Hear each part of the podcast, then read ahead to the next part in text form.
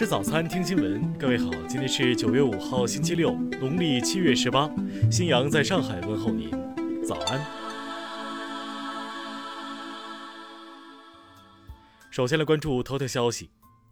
随着美国二零二零年总统大选日益临近，为了争取选民的支持，无论是特朗普还是拜登，都连连抛出听起来连基本常识都没有的谬论。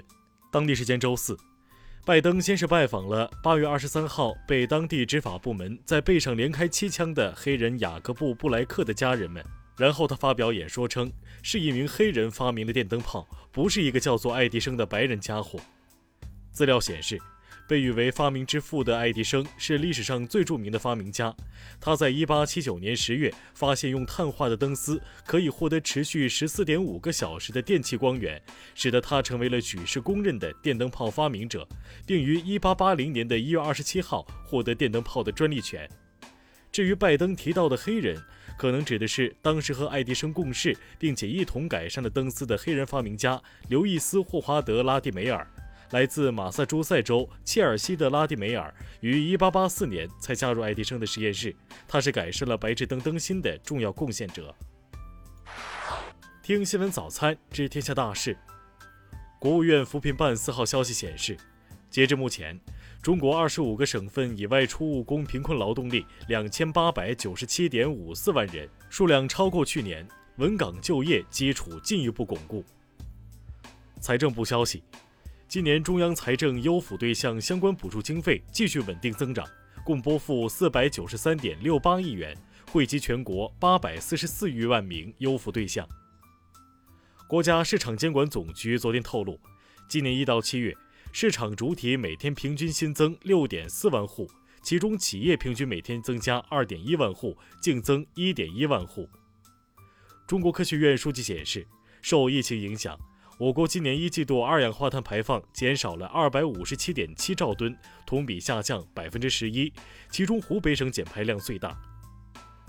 公安部近日下发通知，要求各级公安机关依托“昆仑二零二零”专项行动，依法严厉打击破坏野生植物资源犯罪活动，切实维护国家生物安全和生态安全。教育部等六部门近日发文提出，要完善待遇保障机制。完善荣誉制度，让乡村教师享有应有的社会声望。中央网信办消息，国家网络安全宣传周将于本月十四号到二十号举办，今年主题为“网络安全为人民，网络安全靠人民”。昨天，酒泉卫星发射中心利用长征二号 F 运载火箭，成功发射一型可重复使用的试验航天器。下面来关注国际方面。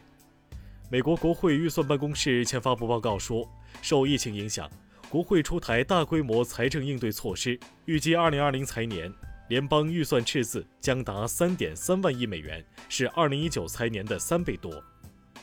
联合国三号表示，鉴于阿富汗境内目前存在严重的暴力活动，阿富汗政府与塔利班即将开始的谈判应将人道主义停火放在议程首位。粮农组织亚太区域会议进入第三天议程，制定消除饥饿和营养不良的战略，推进农业粮食体系转型等，成为未来工作重点。世界卫生组织三号表示，希望在全球新冠肺炎疫苗计划中为非洲确保二点三亿剂疫苗，同时强调，任何正在开发的疫苗也应在非洲大陆进行测试。欧盟三号发表声明指出。美国宣布对国际刑事法院的两名职员进行制裁，是不可接受的、前所未有的行为，意在阻碍法院的调查和司法程序。韩国政府昨天宣布，将原定于本月六号结束的首都圈加强版防疫措施延长一周，同时继续在全国实施保持社交距离第二阶段政策，直至本月二十号。据日媒报道，民调显示。针对日本首相安倍晋三第二次执政期间的总体表现，有百分之七十一的受访者给予积极评价。俄罗斯联邦安全局昨天发布消息称，已拘捕了十三名计划进行大规模屠杀行动的俄罗斯公民，同时查获了自制炸弹、猎枪、攻击示意图等。下面来关注社会民生。据媒体报道，经走访发现。北京多个小区目前已拆除年初疫情伊始建造的围挡等物理隔离，并开放此前曾封闭的出入口。江西高院四号表示，经审查，张玉环的国家赔偿申请符合《中华人民共和国国家赔偿法》规定的立案条件，决定予以受理。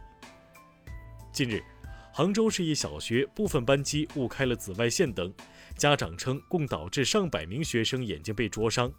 目前，当地政府已责成相关部门对此事进行彻查，全面开展安全隐患排查。青海省格尔木市警方昨天发布通告，禁止一切社会团体或个人随意从格尔木前往可可西里旅游探险，即日起将对上述行为予以严厉打击。澳门博彩监察协调局日前表示。所有以澳门名义经营的网上娱乐场或声称为“澳门六合彩”的网站，均属虚假及非法。下面来关注文化体育。中超联赛第九轮继续进行，深圳佳兆业零比零战平上海绿地申花，广州恒大淘宝二比一战胜广州富力。世界反兴奋剂机构昨天表示。如果美国落实其从该机构撤资的威胁，美国的顶级运动员可能会被禁止参加奥运会和其他重大国际体育赛事。最近一项针对雄象开展的动物行为研究结果称，对年长雄性动物进行选择性捕猎，可能会破坏整个雄性社群，还会影响积累生态知识的代际传承。人类进化杂志论文显示。中国、美国、希腊和澳大利亚四国科学家共同研究确认，在云南昭通发现了六百四十万年前最接近金丝猴祖先的化石。